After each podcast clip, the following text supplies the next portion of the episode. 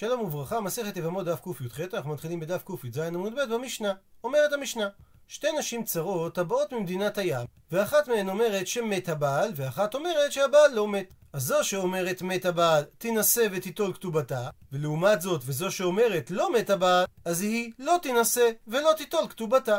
ובמקרה ששתיהן אומרות שהבעל מת, רק שאחת אומרת שהוא מת, ואחת אומרת שהוא נהרג. דהיינו, הן מכחישות זו את זו באופן המיתה. רבי מאיר אומר, הואיל ומכחישות זו את זו, הרי אלו לא יינשאו. מה שאומר שלפי רבי מאיר, לא סומכים על עדות של צרה, אבל כן מתייחסים אליה ביחס לעדות של חברתה. ורבי יהודה ורבי שמעון לעומת זאת אומרים, שהואיל וזו וזו מודות שאין הבעל קיים, שהרי לפי שניהם הוא מת, אז הדין ששתיהן יינשאו. מה שאומר שלפי שיטתם, לא מתייחסים כלל לעדות צרה לגבי חברתה.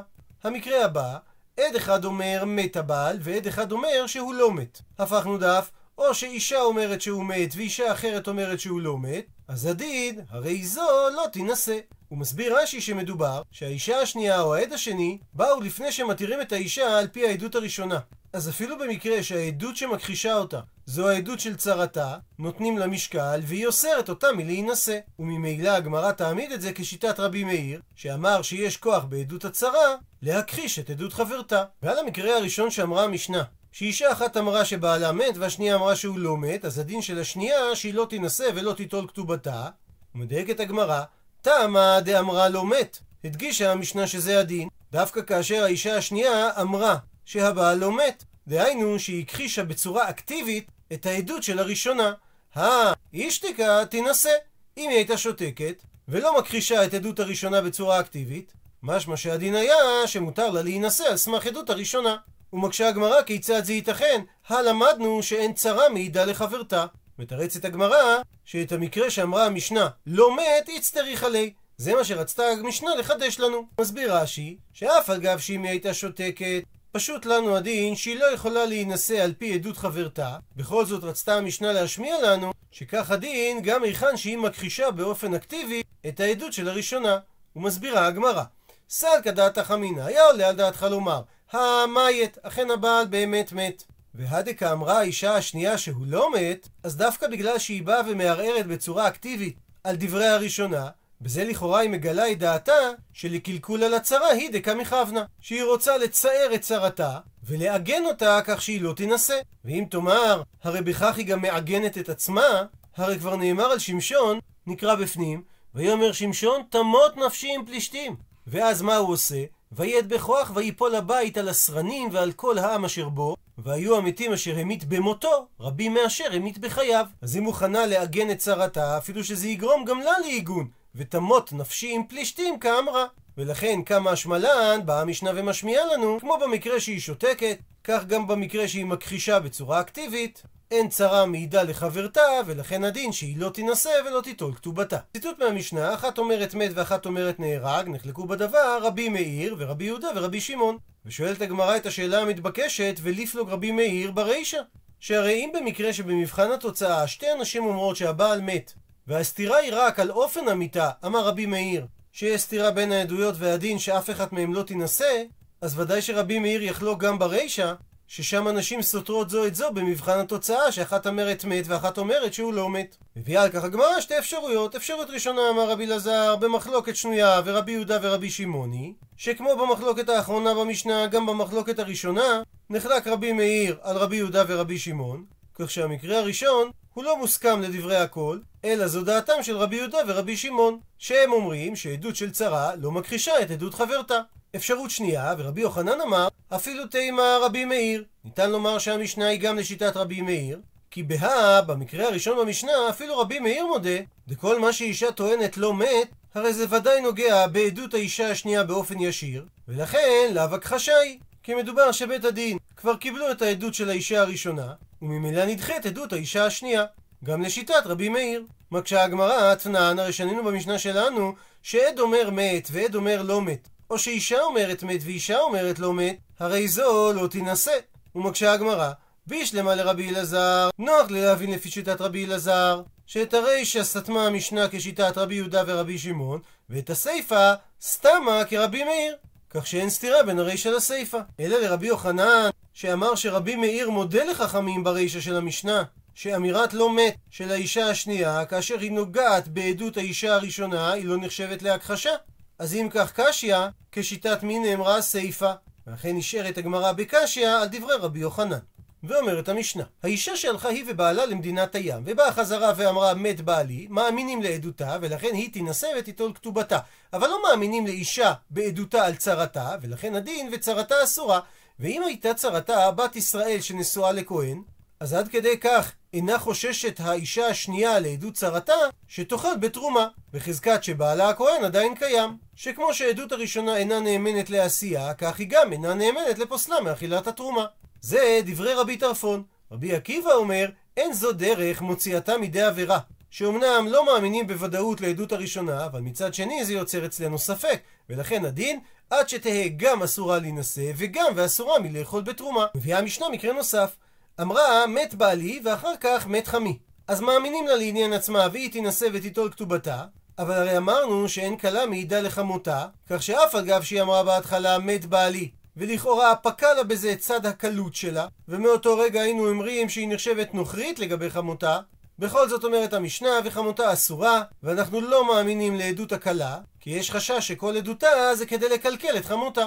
ועד כדי כך אנחנו לא מאמינים לעדותה על חמותה, שאם הייתה חמותה בת ישראל שנשואה לכהן, הרי היא תמשיך ותאכל בתרומה. זה דברי רבי טרפון. רבי עקיבא אומר, אין זו דרך מוציאה מידי עבירה, שאומנם לא מאמינים לה, אבל זה כן יוצר אצלנו ספק, ולכן הדין, עד שתהא גם אסורה להינשא, וגם ואסורה מלאכול בתרומה. והשאלה המתבקשת, מדוע שנתה המשנה שני מקרים שלכאורה חוזרים על אותו עיקרון? ועונה על כך הגמרא, וצריכה המשנה להשמיע לנו שהם נחלקו בשני המקרים. דהי יתמרח הייתה, כי אם המשנה הייתה אומרת שהם נחלקו רק במקרה הראשון, אז הייתי אומר, בהכה אמר רבי טרפון, שאנחנו לא חוששים בכלל לעדות, כי ודאי שהיא משקרת כדי לקלקל את צרתה שתינשא לאדם אחר. ואז יחזור הבעל בחיים.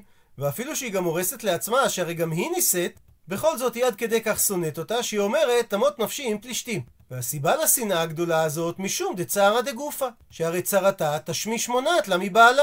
אבל אולי במקרה שהיא מעידה שהבעל של חמותה מת, ששם לא מדובר על צער כל כך חמור כמו צערא דגופה, אלא מדובר דצערא מילי דעלמא, שהחמות מציירת אותה במילים, שהיא מלשינה על מה שהיא עושה לבן שלה, כך לשיטת רבי יהודה בדף קי"ז, או לפי שיטת חכמים שם, שהכלה פשוט מחזירה לחמות את היחס שהחמות נותנת לה. כך או כך, זה ודאי צער פחות חמור מצערא דגופה, אז אימה אולי נאמר שבזה מודל לרבי טרפון לרבי עקיבא, שנחמיר ונחשוש שאסור לחמות לאכול תרומה. ולכן הייתה המשנה צריכה לומר שחלק רבי טרפון על רבי עקיבא גם במקרה השני. ומצד שני, והיא התמרבעה. ואם המשנה הייתה אומרת שהם נחלקו רק במקרה השני, אז היינו אומרים, בהא כאמר רבי עקיבא, שאנחנו לא מחזיקים את הראשונה שקרנית עד כדי כך, ואומנם אנחנו לא נשיא את חמותה על סמך העדות הזאת, אבל אנחנו כן נחמיר לעניין תרומה, ולא נתיר לחמותה לאכול בתרומה. אבל אולי בהך, במקרה הראשון, ששם יש צערא דגופה, אז האמא אולי נאמר שרבי עקיבא מודה לרבי טרפון שזה צער כל כך חמור והיא ודאי משקרת. ולכן המשנה הייתה צריכה להשמיע לנו שהם נחלקו גם במקרה הראשון וגם במקרה השני. ולעניין פסיקת הלכה אמר רב יהודה אמר שמואל, הלכה כרבי טרפון, וסייעת על הדבר אמר אביי, אף אנא נמי תנינא.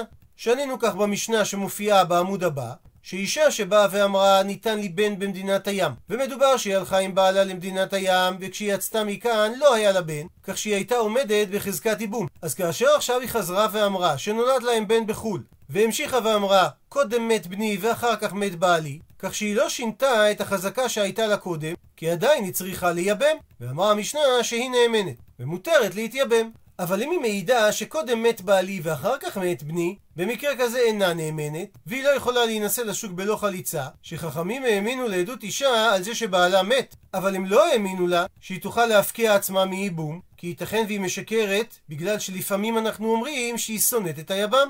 ואומרת המשנה, וחוששים לדבריה, ולכן הדין וחולצת ולא מתייבמת. שכשיצאה לחו"ל היא הייתה בחזקת ייבום, ועכשיו היא אמרה שמת הבעל בשעה שהבן היה קיים, כך שהיא הוציאה עצמה מחזקת ייבום, ואנחנו כן חוששים לדבריה, כך שאם בא היבם לייבם אותה, אנחנו לא מניחים לו והיא חייבת חליצה. עד לכאן לשון המשנה, ומדייק אביי, שדווקא לדבריה הוא דחוששין, זה בא למעט, הא לדברי צרה, אין חוששין. כך שאם צרה העידה שמת הבעל, כלל לא חוששין לעדותה. שמע מינה שסתמה המשנה כרבי טרפון. הפכנו דף, אומרת המשנה. קידש אחת מחמש נשים, ואין יודע איזו מהן קידש. וכל אחת אומרת, אותי קידש. אז הדין שנותן גט לכל אחת ואחת במקרה שהוא לא רוצה לישא את כולן, רק שלעניין ההוצאה הכספית, הוא מניח כתובה אחת ביניהן ומסתלק, זה דברי רבי טרפון. רבי עקיבא לעומת זאת חולק ואומר, אין זו דרך מוציאתו מידי עבירה, עד שייתן גט וכתובה לכל אחת ואחת. הוא מביא המשנה מחלוקת דומה, גזל אחד מחמישה ואין יודע מאיזה גזל. כל אחד אומר אותי גזל, אז מה עושה? מניח גזלה בינינו ומסתלק, זה דברי רבי טרפון. רבי עקיבא חולק ואומר, אין זו דרך מוציא מידי עבירה, עד שישלם לכל אחד ואחד. הוא מדייק את הגמרא, קידש קטני, בעל לא קטני, שהמשנה נקטה שהוא קידש אחת מחמש נשים, ולא שהוא בעל אחת מהם. כך שלפי זה ניתן לומר שמה שאמר רבי טרפון שמניח ביניהם את הכתובה זה רק בגלל שהוא לא עשה מעשה. אבל אם הוא קידש על ידי בעילה, אולי בזה לא חולק רבי טרפון על רבי עקיבא, שכיוון שהוא גינה אותה בקידושי באה, אולי יסכים רבי טרפון שהוא צריך להוציא עצמו מידי עבירה וליתן לכולן גט וכתובה.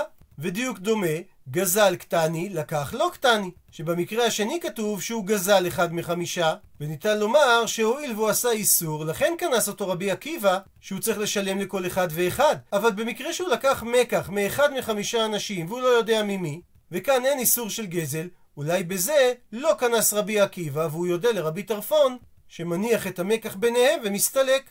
אבל אם כך שואלת הגמרא, מה אני מתניתין? כשיטת מי המשנה היא לא תנא קמא ולא רבי שמעון בן אלעזר.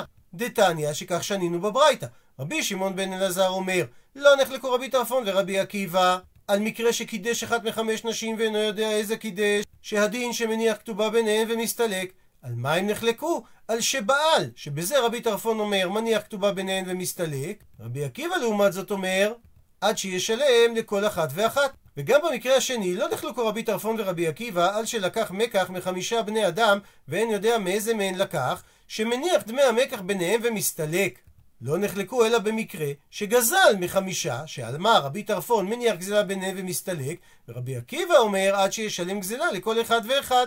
הוא מדייק את הגמרא, בדקאמר רבי שמעון בן אלעזר, שבמקרה של קידש ובמקרה של לקח, לא פליגי, לא נחלקו רבי טרפון ורבי עקיבא, מכאן נלמד מכלל דתנא קמא סבר פליגי, שהם כן נחלקו במקרים הללו. זאת אומרת שלפי תנא קמא, במקרה של קידש ובמקרה של לקח, כן נחלקו רבי טרפון ורבי עקיבא, וזה דווקא בגלל שבמקרים הללו אין איסור כל כך חמור. מה שאומר שבמקרה שהוא בעל אחת מהחמש נשים, או שהוא גזל אחד מחמישה אנשים, רבי טרפון יודה לרבי עקיבא שצריך לתת גט וכתובה לכל אחת, או לשלם את הגזלה לכל אחד ואחד. ואם כך חוזרת הגמרא ומסכמת, מאני, המשנה שלנו כשיטת מי? שהרי איתנא קמא, אז ליטני הייתה המשנה צריכה לומר קידש ולקח, וזה לא מתאים למשנה שהרי היא אמרה קידש וגזל, והיא המשנה הייתה רבי שמעון בן אלעזר, ליטני, הייתה צריכה המשנה לומר בעל וגזל, והרי המשנה אמרה קידש וגזל. אז לכאורה המשנה לא מתאימה לא לתנא קמא ולא לרבי שמעון בן אלעזר. מתרצת הגמרא שלעולם ניתן לומר שהמשנה כשיטת רבי שמעון בן אלעזרי. ומהי הכוונה קידש? הכוונה קידש בביאה. וזה תואם להסברו של רבי שמעון בן אלעזר, שרבי עקיבא אומר שבמקרה כזה הוא גינה אותה, ולכן הוא צריך לתת גט וכתובה לכל אחת ואחת, ולמרות זאת רבי טרפון פטר אותו, שגם במקרה כזה הוא נותן גט לכל אחת ואחת, אבל מניח כתובה ביניהם ומסתלק. ואל תטמע, מדוע לכאורה חזרה המשנה על אותו דין שפעם אחת הוא עשה עוול בגזלה, ופעם אחת הוא עשה עוול שהוא קידש בביאה. שתנא שנתה המשנה את הדין של קידש בביאה, כדי להודיעך כוחו דרבי עקיבא, דאף על גב דאיסורא דרבנן עבד, כפי שלמדנו בדף נ"ב, שרב היה מלכה מי שמקדש בביאה, וזה לא איסור דאורייתא אלא רק איסור דרבנן.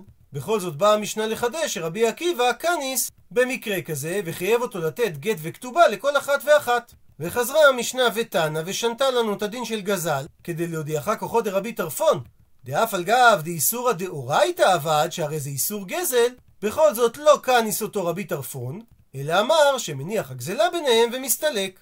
ואומרת המשנה, האישה שהלכה היא ובעלה למדינת הים, ובנה הלך עמהם. ובת חזרה ואמרה, מת בעלי ואחר כך מת בני, כך שהריני מותרת לשוק, שהרי כשמת הבעל היה לו ילד, אז הדין שהיא נאמנת, שהרי היא לא שינתה את החזקה שהייתה לה לפנינו, והפה שאסר ואמר שהבן מת, הוא גם הפה שהתיר, שהרי היא אמרה שהבעל מת קודם. אבל אם היא אמרה מת בני ואחר כך מת בעלי, אז במקרה כזה אינה נאמנת להתייבם לו, וחוששים לדבריה, שהרי על ידי העדות שלה היא הוציאה את עצמה מהחזקה שהייתה לה בפנינו, אבל עדיין היא תהיה חייבת חליצה, שהרי היא נאמנת על עצמה לאסור על עצמה להינשא לאדם מהשוק אם היא לא תעבור חליצה. ולכן הדין, וחוששים לדבריה, וחולצת ולא מתייבמת. ואם היא אומרת, ניתן לי בן במדינת הים, ואמרה, מת בני, ואחר כך מת בעלי. אז הדין שהיא נאמנת, והיא מותרת לשוק, מהטעם שהפה שאסר הוא הפה שהתיר. אבל אם היא אמרה, מת בעלי ואחר כך מת בני, במקרה כזה אינה נאמנת, וחוששים לדבריה וחולצת ולא מתייבמת. וכאשר היא הלכה למדינת הים עם בעלה ועם חמותה, והיא יצאה מפה בחזקה עד שאין לה יבם. ועכשיו כשהיא חוזרת, היא אומרת, ניתן לי יבם במדינת הים, שחמותי ילדה אח לבעלי, והיא ממשיכה ואמרה, מת בעלי ואחר כך מת יבמי. או שקודם מת יבמי ואחר כך מת בעלי, אז הרי הדין שהיא נאמנת והיא מותרת לשוק, מהטעם שהפה שאסר הוא הפה שהתיר. שהרי היא חידשה שנולד היבם, והיא גם אמרה שהיבם מת. אבל במקרה שהלכה היא ובעלה ויבמה למדינת הים, כך שהיא יוצאת מלפנינו בחזקת שהיא צריכה ייבום אם בעלה ימות, אז אם אמרה מת בעלי ואחר כך מת יבמי, או מת יבמי ואחר כך מת בעלי, הרי הדין שאינה נאמנת להוציא את עצמה מחזקת הייבום, והסיבה שאינה אישה נאמנת לומר מת יבמי, כדי שתינשא לשוק, ועל אותו משקל, והיא לא נאמנת לומר שמתה אחותה, כדי שתיכנס היא לביתו. ועל אותו עיקרון, ואין האיש נאמן לומר מת אחי כדי שייבם אשתו, והוא גם לא נאמן לומר מתה אשתו כדי שיישא אחותה. זאת אומרת שנאמנות האישה להעיד שמת בעלה תלויה בארבעת התנאים הבאים. התנאי הראשון, שלולא העדות הזאת יש חשש עיגון. התנאי השני, שהעדות הזאת עשויה להתברר בהמשך. התנאי השלישי, שאין חשש שהיא אומרת את עדותה בגלל שנאה. והתנאי הרביעי, שהעדות היא על איסור כרת שהוא איסור חמור, ולכן לא חוששים שהיא מעידה שקר. ואומרת הגמרא, באה מיני, שאל רבא מרב נחמן את השאלה הבאה. המזכה גט לאשתו במקום יבם, מהו? הוא מסביר רש"י, שעשה הבעל שליח לקבלת הגט, וזיכה לה על ידי השליח שהיא תתגרש בגט מעכשיו. ואת זה הוא עשה במקום שיש יבם, דהיינו שלבעל אין בנים ויש לו אח, והוא מזכה לה את הגט מעכשיו כדי לפתור אותה שהיא לא תצטרך להתייבם לאחיו. והשאלה לא רלוונטית כאשר הוא רוצה לזכות לגט על ידי שליח כשאין יבם, שאז הוא לא יכול לגרש אותה עד שהגט יגיע בפועל לידה. שהרי יש כלל שאין חבים לאדם שלא בפניו, וודאי שגירושים מהבעל זה נקרא חבים. אלא השאלה היא דווקא במקום שיש יבם. מהו הדין במקרה כזה? הוא מבאר את הגמרא את צדדי הספק. כיוון דסניה ליה, כיוון שניתן לומר שהיא שונאת את היבם, אז הרי זכות הוא לה. ויש כלל שאומר וזכים לאדם שלא בפניו, ולכן הבעל יכול לזכות את הגט לאשתו, או דילמה או אולי, כיוון דזימנין שלפעמים דרחמא ליה שהיא כן אוהבת את היבם, אז הרי זה נחשב חובו לה, והכלל אומר ואין חבים לאדם שלא בפניו. אמר לי, עונה רב נחמן לרבה, תנינה. הרי שנינו במשנה שלנו, וחוששים לדבריה, וחולצת ולא מתייבמת. הוא מסביר רש"י, מזה שהמשנה אמרה בשני מקרים, שהם הפוכים זה לזה, שחוששים לדבריה, והדין שהיא חולצת ולא מתייבמת, שגם במקרה הראשון, כשהיא הלכה היא ובעלה למדינת הים, ובנה עמהם, כך שהיא יצאה לפנינו בחזקת היתר לשוק, וכשהיא חזרה ובאה והחזיקה עצמה ליבם, במקרה שאמרה מת בני ואחר כך מת בעלי, ובכל זאת אמרה המשנה שחוששים, ולא אמרה המשנה שניתן להעמיד אותה חזקתה ותינשא לשוק שהרי ודאי משקרת כי היא אוהבת את היבם. זאת אומרת שזה לא מוחלט שהיא אוהבת אותו. מצד שני, במקרה שהיא בחזקת יוצאה ליבם, שהיא יצאה לפנינו ללא ילדים והיא חוזרת ואומרת ניתן לי בן במדינת הים ומת בעלי ואחר כך מת בני, כך שהיא מחזיקה את עצמה שהיא מותרת לשוק, ובכל זאת אמרה המשנה חוששים ולא תתייבם. משמע שאנחנו לא אומרים שהיא ודאי משקרת בעדותה בגלל שהיא שונאת את היבם. זאת אומרת שלמשנה היה ספק האם היא אוהבת או שונאת את היבם. אז באותו אופן גם לגבי מזכה גט במקום יומם, יש לנו ספק האם היא אוהבת את היבם וחובו לה, או שהיא שונאת אותו וזכותו לה, ולכן הדין שתחלוץ ולא תתייבם. מביאה הגמרא שאלה נוספת, אמר לרבינה לרבה, המזכה גט לאשתו במקום קטטה, מהו? מה יהיה הדין במקרה הזה? האם כיוון דאית לקטטה בהדי, כיוון שהם רבו, אז אולי נאמר זכות לה, ולכן ניתן לזכות לה את הגט, או דילמה או אולי, אפילו שהם רבו, ניחא דגופה עדיף לה. לאישה יותר נוח להיות נשואה. מביאה על כך הגמרא תשמע, בו שמע הוכחה, דאמר ריש לקיש, תב למיטב תנדו, טוב לשבת בגופים שניים, מלמיטב ארמלו, מלשבת בדד אלמנה. מה שאומר שגם במקום קטטה, ניחא דגופא עדיף לה. מביא הגמרא פתגמים דומים לפתגם של ריש לקיש. אביי אמר, דסום סונא גברא, גם אם הבעל הוא גוץ כנמלה, קורסי ביכר תרמו לה. נוח לאישה להחזיק עצמה נשואה אליו, כי כך היא נותנת את כיסאה אצל הנשים החשובות בארץ. רב פאפה אמר, דנפצה גברא, גם אם האומנות של הבעל היא אומנות מאוסה ומסריחה שהוא מנפץ צמר, תקרי בסיפי בבא ותיטיב. האישה מתגאה בו וקוראת לו לשבת עמה. על הכניסה של הבית. רב אשי אומר, דקולסא גברא, גם אם הבעל מגיע ממשפחה שיש בה שמץ פסול, אז אמנם האישה לא באיה טלפחי לקידרא, אפילו מאכל פשוט שאין בו חסרון כיס היא לא שואלת ממנו, אבל עדיין היא רוצה שייקרא שמו עליה.